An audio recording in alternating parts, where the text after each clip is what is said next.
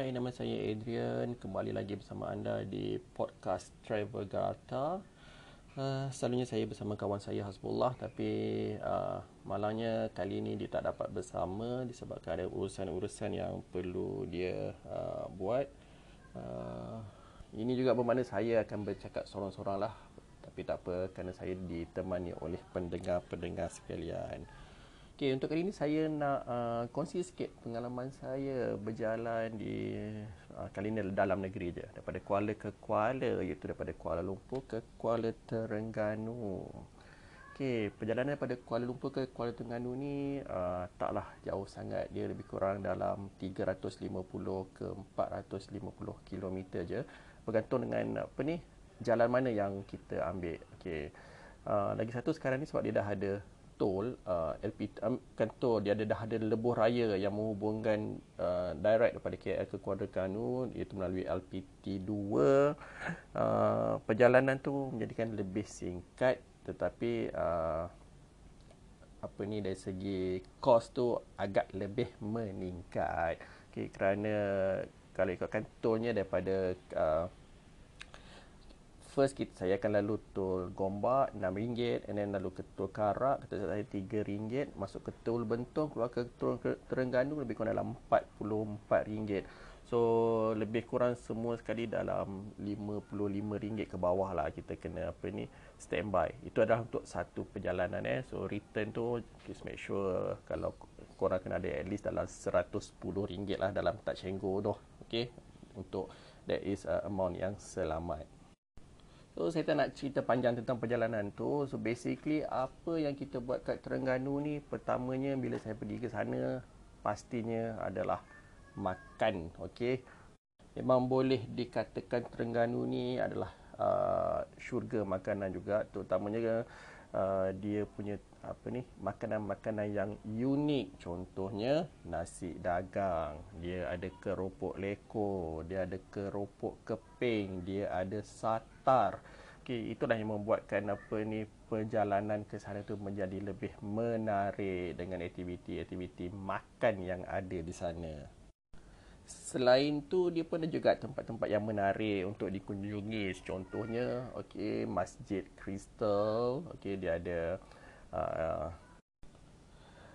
dia ada pantai batu buruk. Dia ada apa ni kampung seberang take yang famous dengan dia orang punya apa uh, segala makan celup tepung ni. Ada ikan celup tepung udang celup tepung sotong celup celup tepung.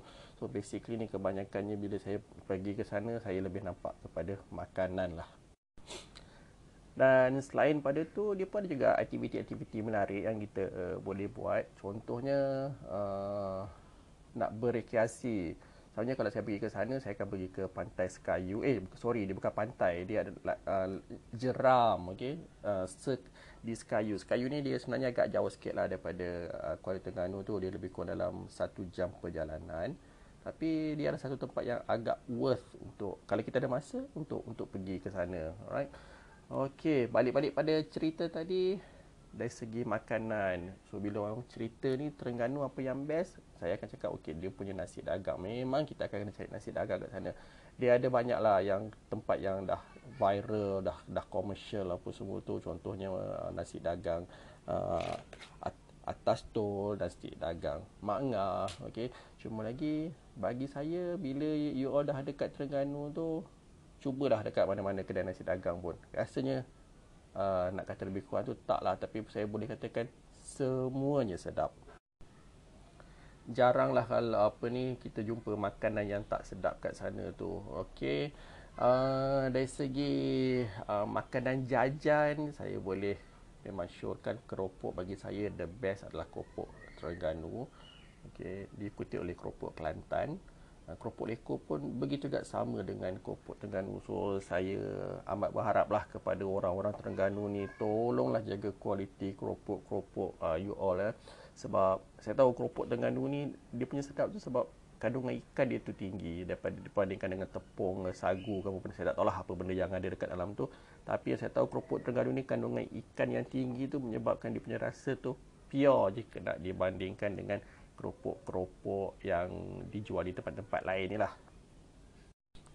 And jangan lepaskan untuk makan satar. Satar ni dia adalah apa ni ikan yang apa ni diadun dengan Uh, kelapa, santan macam tu lah. Ada dua jenis uh, sata, satu yang pedas, satu yang manis. Okay, mengikut selera masing-masing. Tapi saya boleh katakan dua-dua ni uh, menempati, menempati saya punya selera. Maksudnya saya ni tak makan pedas sangat. Tapi bila saya order uh, sata yang pedas tu, okey je. Tak adalah. Tak adalah orang kata apa, pedas macam makanan negeri sembilan tu. Dan makanan-makanan ni semua boleh didapati di seluruh negeri. Uh, nak kata seluruh tu tak jugalah sebab saya pergi pun Kuala Tengganu daripada daripada maksudnya daripada Kuala Tengganu Marang, Kemaman tu memang kita boleh jumpa lah makanan-makanan ni semua. Okey, dan you all beli je lah kat mana-mana pun saya boleh katakan saya jamin semuanya apa ni kat mana you all beli pun rasa dia uh, orang kata apa rasa yang berkualiti lah okey? Bukan rasa yang cikai-cikai ni. Untuk penginapan pula dekat sana saya boleh katakan dia taklah mahal mana. Macam hotel contohnya uh, a good apa ni accommodation dalam bawah pada 100 tu you boleh dapat hotel yang bagus dekat bandar tu memang banyak macam uh, boutique hotel okey ataupun kalau nak ke yang high class sikit tu dia macam apa ni dia ada grand grand continental ke? Apa dah nama dia? Ah kata saya memang grand grand continental. Itu agak high class hotel yang tu mungkin harga dia agak mahal sikit dalam 150 ke 250 macam tu satu, satu malam. Cuma hotel hotel macam ni dia akan sediakan uh, apa ni hot, proper breakfast semua tu lah lagi bila dah ada kat sana tu kalau macam nak makan nasi dagang ni tak berapa syok pula. Kalau kita nak makan dekat suasana hotel fine dining tu dia nak apa the feel tu kita nak makan dekat warung-warung ha, kena pula dengan dia punya teh panas tu. Uish, memang syok lah. Apa ha, siapa yang suka teh ais tu ha, dia suasana yang tu yang yang membuatkan kita tu seronok dan teruja nak ke apa ni Kuala Terengganu ni. Okey, habis pasal makan dari segi aktiviti saya sebenarnya saya suka lepak dekat pantai Batu Buruk tu sebab petang-petang ah tapi dia petangnya lah petang ni dia banyak aktiviti. Contohnya macam uh, main layang-layang Lepas tu dia boleh siapa yang dia budak kecil ataupun bapa budak pun boleh juga. Kalau nak naik nak naik kuda kat situ dia memang dia memang apa tu ada adalah orang yang sediakan perkhidmatan nak sama dia nak naik kuda apa ni uh, kereta kuda ataupun nak naik direct ke belakang kuda tu terus. Uh, apa ni? Uh, dan dari segi harga pun taklah mahal sangat. Kalau naik kereta kuda tu mungkin dalam RM40 kot untuk untuk satu kereta tu. Boleh muat dalam 45 orang. So basically dalam RM10 seorang. Dan kalau you nak naik kuda directly tu uh, dia buat satu round ke dua round macam dalam RM3 je. Bagi saya agak agak murah lah. Uh, macam untuk budak-budak that is a apa ni so called a lifetime one is a lifetime experience jugalah. Okay, merasa naik naik naik kuda tu.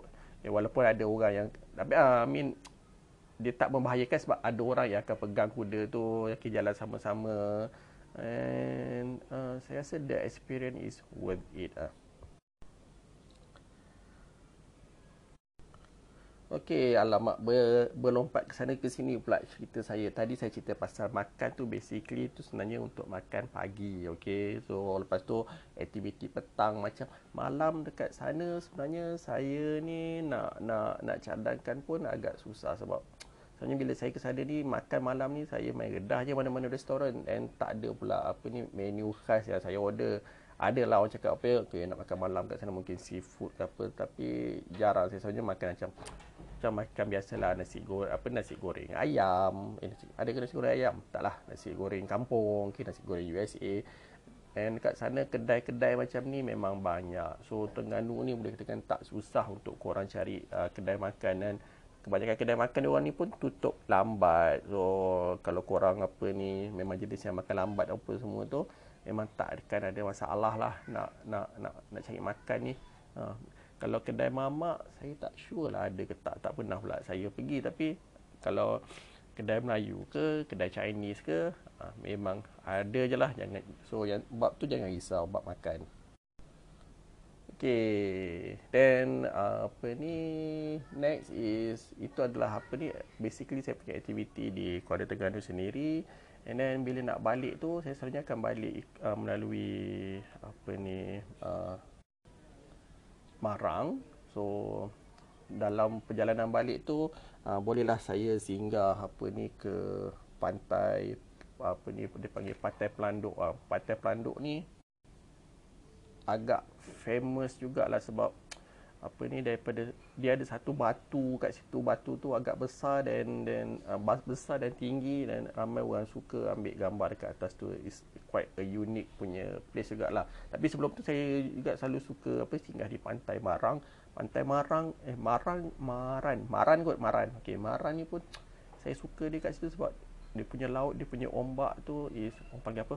Bagi saya sebagai ombak jahat lah memang ombak kat situ dia memang kasar betul so bila kita duduk kat tepi pantai tu dia punya angin dengan dia punya rasa seriau tu hui, memang kata apa uh, agak menakutkan jugalah. So memang saya uh, akan singgah di di di pantai Maran ni. Uh, kalau nasib kurang baik dia bukan baik apa tau. Uh, kalau hujan lebat dan you all boleh tengoklah betapa ganasnya ombak-ombak uh, di pantai Mara ni.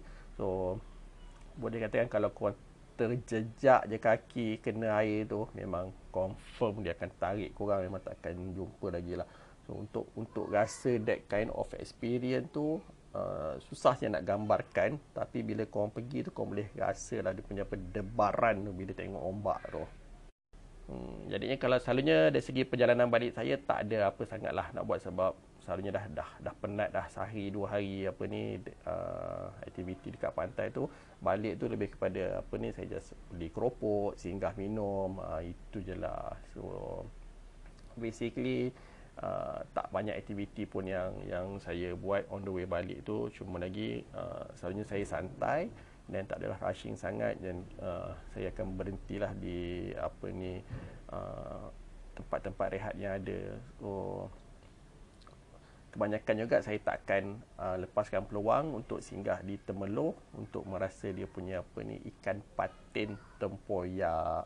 So kat situ memang saya boleh katakan uh, agak sedap jugalah. Sebab saya pun tak tahu macam mana sedapnya ikan patin tu poyak ni. Tapi bila saya makan kat RNR tu harga dia pun tak mahal. Uh, bahagian kepala dalam RM10 uh, bagi saya itu pun dah cukup bagus. Um, dengan harga harga yang yang bagi saya agak berpatutan dapat merasa makanan yang sedap dan lepas sampai ke Temulo tu basically saya akan straight away balik ke Kuala Lumpur right So begitulah uh, perkongsian saya seorang-seorang apa ni pada kali ini saya harap-harap okey tak menjemukan para pendengar semua.